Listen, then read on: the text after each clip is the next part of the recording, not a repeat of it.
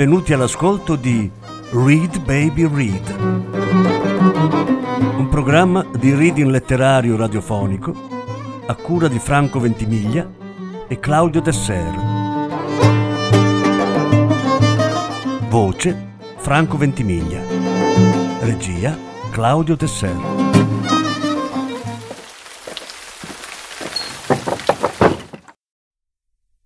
Bartleby lo scrivano di Herman Melville. Traduzione di Gianni Celati. Lettura di Sara Ventimiglia. Lettura in cinque parti. Quarta parte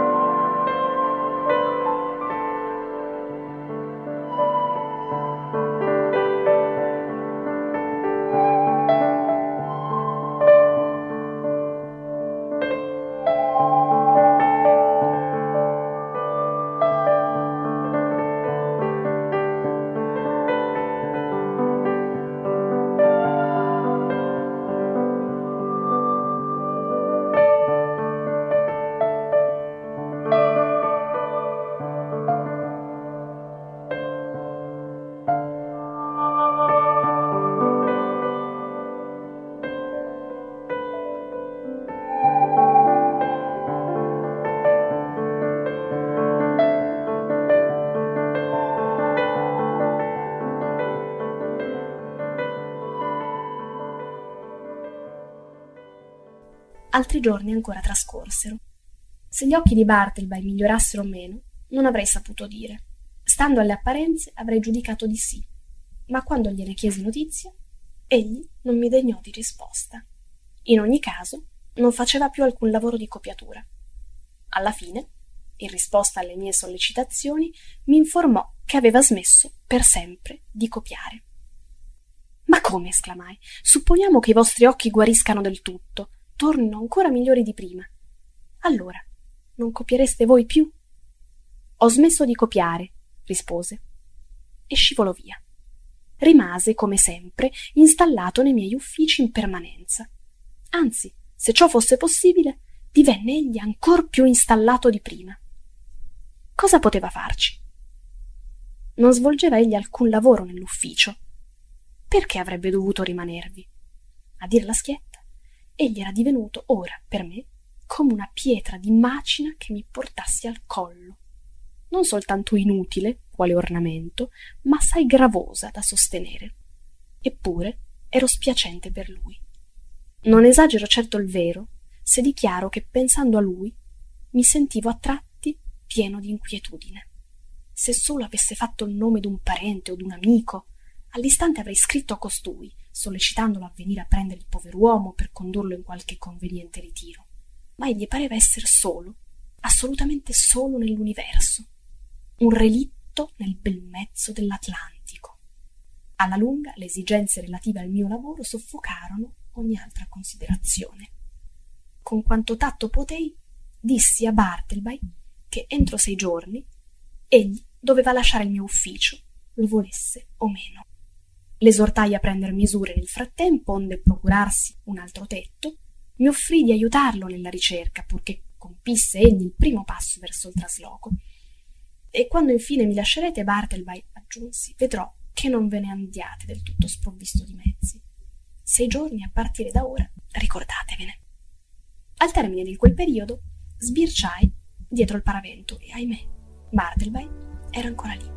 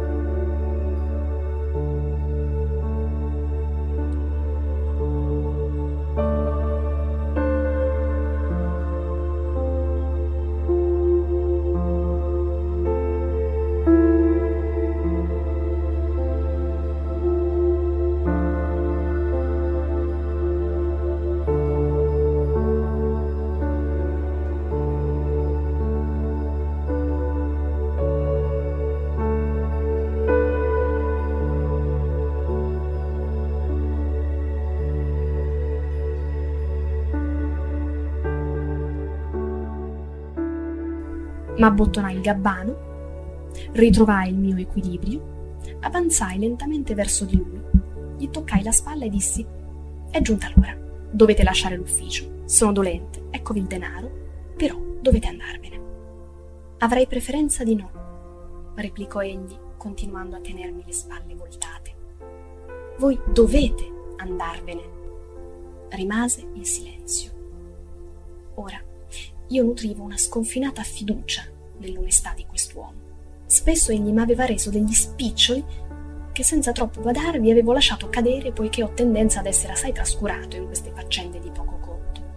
L'azione che seguì in quel momento non parrà dunque troppo strana. Bartleby, dissi, vi devo 12 dollari. Quanto vi spetta? Qui ve ne sono 32. Gli altri 20 sono vostri. Volete prenderli? E allungai verso di lui le banconote ma egli non si mosse. Li lasciò qui allora, mettendoli sotto un fermacarte che era sul tavolo. Indi, preso cappello e bastone ed avviatomi alla porta, tranquillamente mi volsi e soggiunsi Dopo che avrete portato via dall'ufficio le vostre cose, Bartleby, chiuderete, ben si intende, la porta a chiave, già che ormai tutti se n'erano andati per questa oggi, eccetto voi, e vi prego di infilare la chiave sotto lo zerbino affinché io possa disporne domattina. Non vi vedrò mai più, perciò addio se in futuro nella vostra nuova dimora potrò mai esservi di qualche aiuto, non mancate di avvertirmene per lettera. Addio Bartleby e buona fortuna.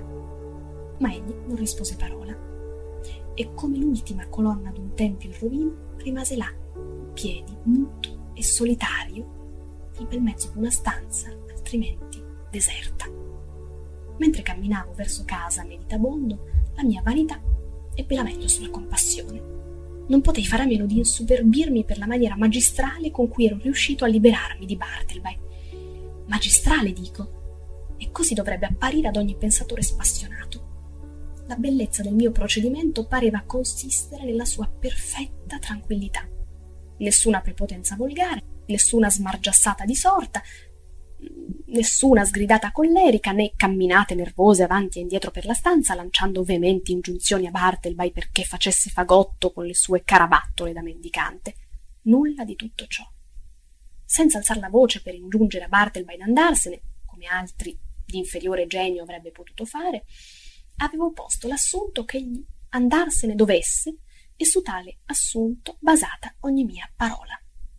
Quanto più pensavo al mio procedimento, tanto più nero, deliziato.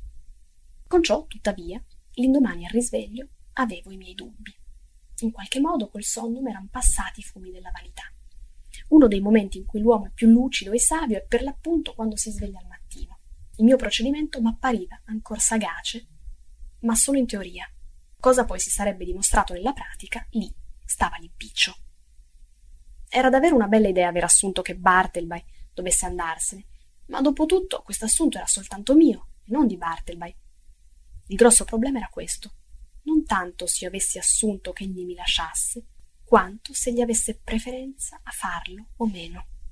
Ed egli era uomo di preferenze più che di assunti.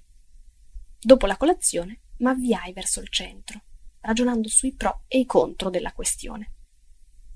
In un momento pensavo che tutto si sarebbe rivelato un pietoso fallimento e che avrei ritrovato Bartleby vivo e vegeto nel mio ufficio come al solito. Nel momento successivo parevami invece cosa certa che avrei trovato vuota la sua sedia. In tal modo seguitavo a cambiar rotta in alto mare. All'angolo tra Broadway e Canal Street vidi un gruppo di persone, alquanto eccitate e impegnate in un'accesa discussione. Scommetto quel che volete che non lo fa, disse una voce mentre passavo. Che non se ne va, d'accordo? dissi io. Fuori soldi. Stavo istintivamente mettendomi la mano in tasca per cavarne il mio denaro quando mi sovvenni che era giorno di elezioni. Le parole giuntemi all'orecchio non avevano alcun riferimento a Bartleby, ma al successo o all'insuccesso di qualche candidato alla carica di sindaco. Preso com'ero dai miei pensieri, avevo per così dire immaginato che tutta Broadway partecipasse alle mie ansie e stesse dibattendo quel mio stesso problema. Passai oltre, contento che il frastuono della strada coprisse i segni della mia momentanea distrattezza. Come era mia intenzione, giunsi in ufficio più presto del solito. Dinanzi alla porta rimasi ad ascoltare per qualche attimo. Tutto taceva. Doveva essersene andato. Tentai di muover la maniglia. La porta era chiusa a chiave. Sì, il mio procedimento aveva compiuto il miracolo. Davvero doveva egli essere scomparso. Eppure, a quella constatazione si mescolava una non so qual malinconia. Ero quasi dolente per il mio brillante successo. Stavo frugando sotto lo zerbino in cerca della chiave che Bartleby avrebbe dovuto lasciarmi quando casualmente il mio ginocchio urtò contro il battente, producendo un suono di richiamo ed in risposta dall'interno giunse a me una voce. Un momento, sono occupato. Era Bartleby. Ne fui come folgorato.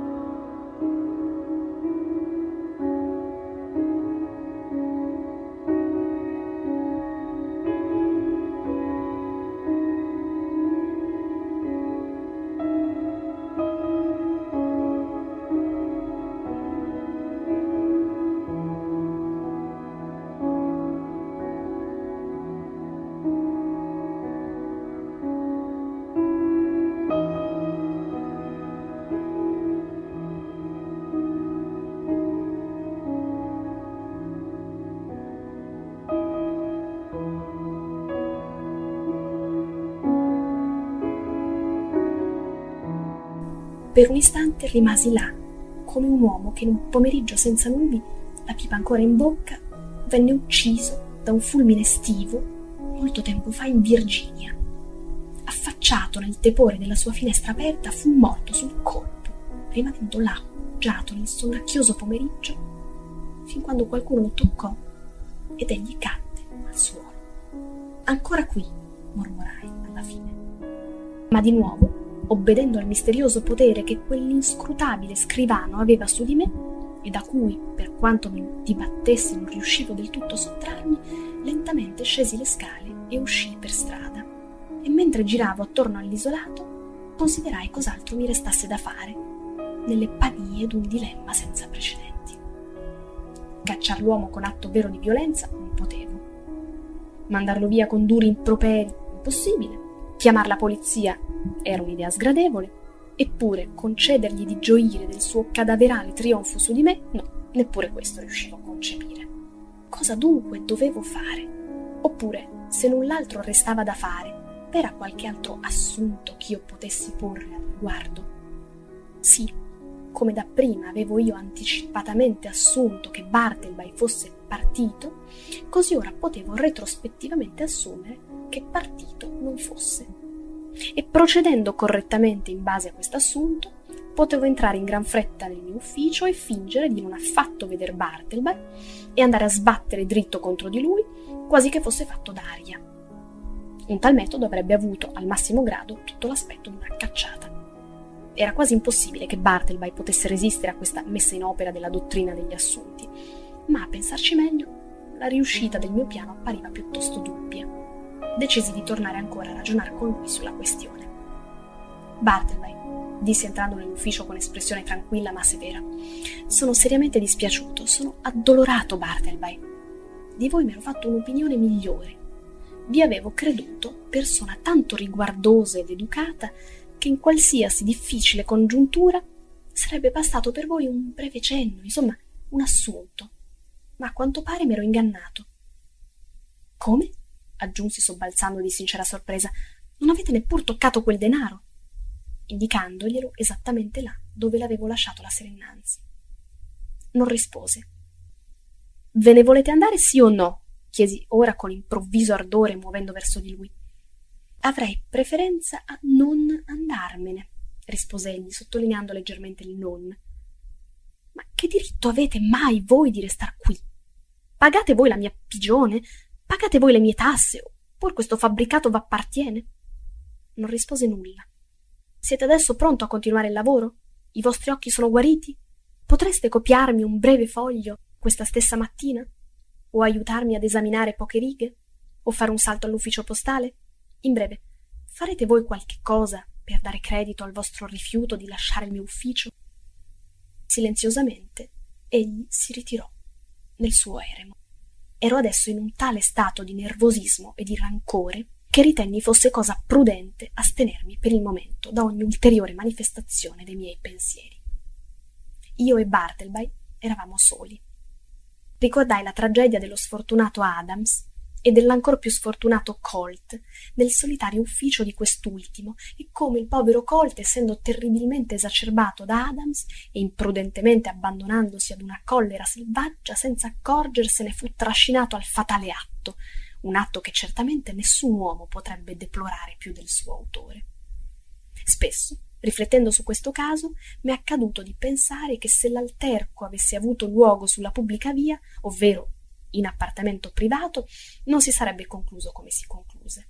Fu la circostanza d'esser soli in un solitario ufficio, ad un piano rialzato, in un fabbricato affatto privo di quel sacrale e umanizzante influsso che deriva dall'associazione domestica, un ufficio dal nudo pavimento senza dubbio con l'aria squalida e polverosa, questo deve essere stato a inasprire potentemente la disperata collera dell'infelice Colt.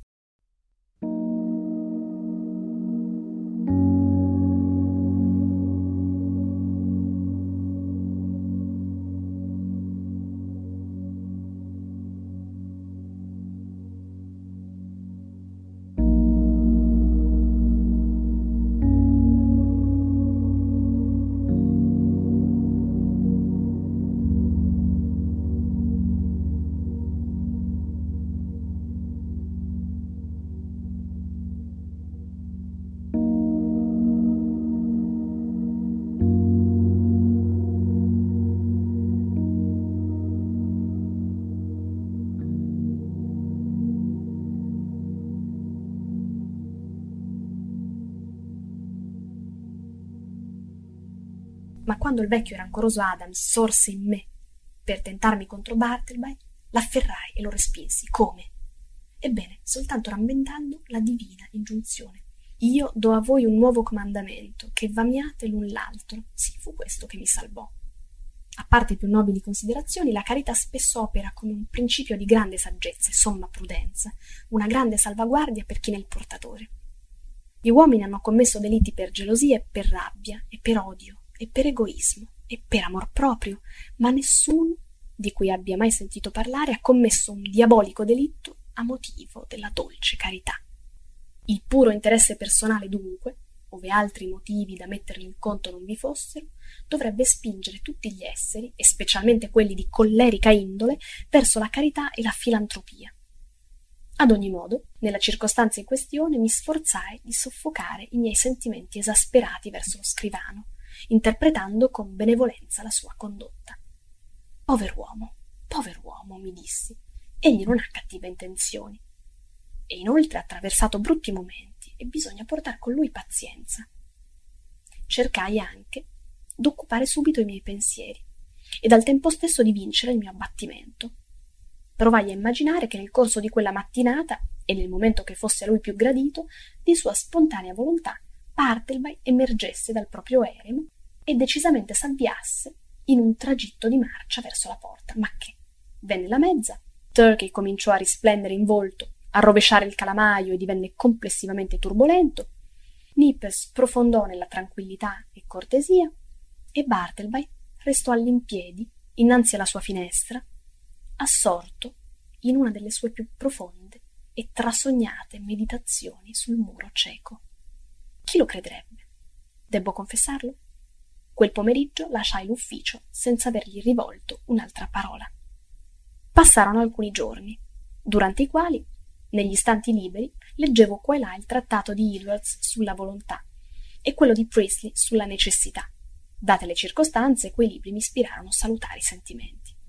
A poco a poco si insinuò nel mio animo il convincimento che codesti guai, a proposito dello scrivano, fossero stati predestinati dall'eternità e che Bartleby fosse stato inviato per qualche misterioso scopo da un'onnisciente provvidenza inscrutabile per un semplice mortale quale io sono. E sia, Bartleby, rimani dietro il tuo paravento, mi dissi, non ti perseguiterò mai più. Tu sei innocuo e silenzioso come una di queste vecchie seggiole. In breve, mai mi sento nel mio privato come quando so che tu sei là dietro. Infine lo vedo, infine lo sento, infine intuisco lo scopo predestinato della mia vita e ne sono soddisfatto. Altri possono aver più nobili ruoli da recitare, ma la mia missione in questo mondo, Bartleby, sta nell'offrirti una stanza d'ufficio per tutto il tempo che tu riterrai opportuno rimanervi. Credo che avrai preservato in questa felice e saggia disposizione d'animo non fosse stato che presero a gravare su di me le osservazioni non richieste, poco caritatevole, fatte da colleghi che venivano nel mio ufficio.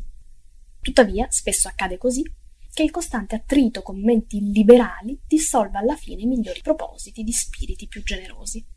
Benché per la verità, quando io vi riflettessi, non era affatto strano che entrando nel mio ufficio la gente fosse colpita dal singolare aspetto dell'inesplicabile Bartleby e fosse perciò tentata qualche maligna osservazione sul suo conto. A volte un procuratore legale che aveva affari con me in comune e capitava nel mio ufficio trovando che non v'era nessun altro tranne lo scrivano, tentava d'ottenere da lui qualche preciso ragguaglio circa dove io fossi. Ma senza far caso alle sue vane ciance, rimaneva Bartleby immobile, all'impiedi nel mezzo della stanza. Così, dopo averlo contemplato in tal posizione per qualche istante, il detto procuratore se ne andava, senza saperne più di quando era venuto. Oppure, quando era in corso un arbitrato, e la stanza piena di avvocati e testimoni e il lavoro da farsi in tempi stretti, accadeva che qualche legale presente, molto preso dalle sue cose, vedendo Bartleby tutt'affatto disoccupato, gli chiedesse di fare una corsa al suo, del legale, ufficio per prendervi alcune carte. Al che, tranquillamente, Bartleby rifiutava, rimanendo tuttavia in ozio come prima. Allora quel legale lo scrutava a lungo, indi volgendosi verso di me. E cosa potevo io dire? Infine mi resi conto che nella cerchia delle mie conoscenze professionali circolavano sussurri di meraviglia riguardanti la strana creatura che io tenevo nel mio ufficio. Questo mi impensierì molto. E quando poi mi sorse l'idea che egli potesse vivere a lungo e continuare ad occupare i miei locali e ricusare ogni autorità e imbarazzare i miei visitatori e screditare la mia reputazione professionale e gettare un'ombra sinistra sui miei uffici, mantenendosi in vita fino all'ultimo con i suoi risparmi, giacché non v'è dubbio, non spendeva più di cinque centesimi al giorno e alla fine forse mi sopravvivesse e avanzasse pretese sui miei uffici per diritto acquisito con la sua perpetua occupazione, quando tutti questi oscuri presagi s'affollarono, ingigantendosi nella mia mente, mentre i miei amici senza sosta vi insinuavano i loro implacabili commenti su quello spettro nella mia stanza, si operò in me un grande mutamento. Decisi di raccogliere tutte le mie forze e liberarmi per sempre da quell'incubo insostenibile. Prima di meditare qualche complicato progetto, tuttavia, che fosse adatto alla bisogna, innanzitutto semplicemente suggerì a Bartleby l'opportunità che egli se ne andasse per sempre. Con tono calmo e serio, sottoposi l'idea alla sua attenta e matura considerazione, ma dopo averla meditata per tre giorni, egli mi rese noto che la sua originale decisione rimaneva inalterata, in breve, che egli aveva ancora preferenza a restare sotto il mio tetto.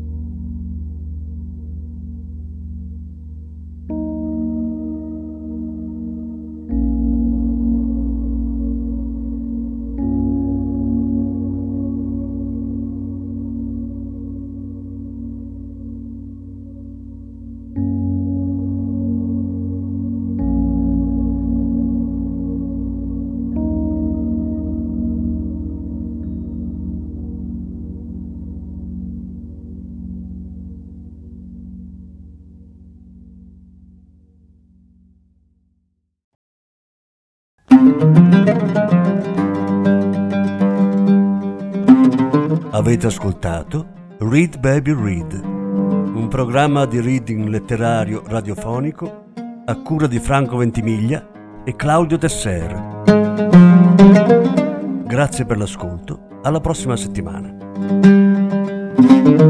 La quinta parte della lettura andrà in onda la prossima settimana.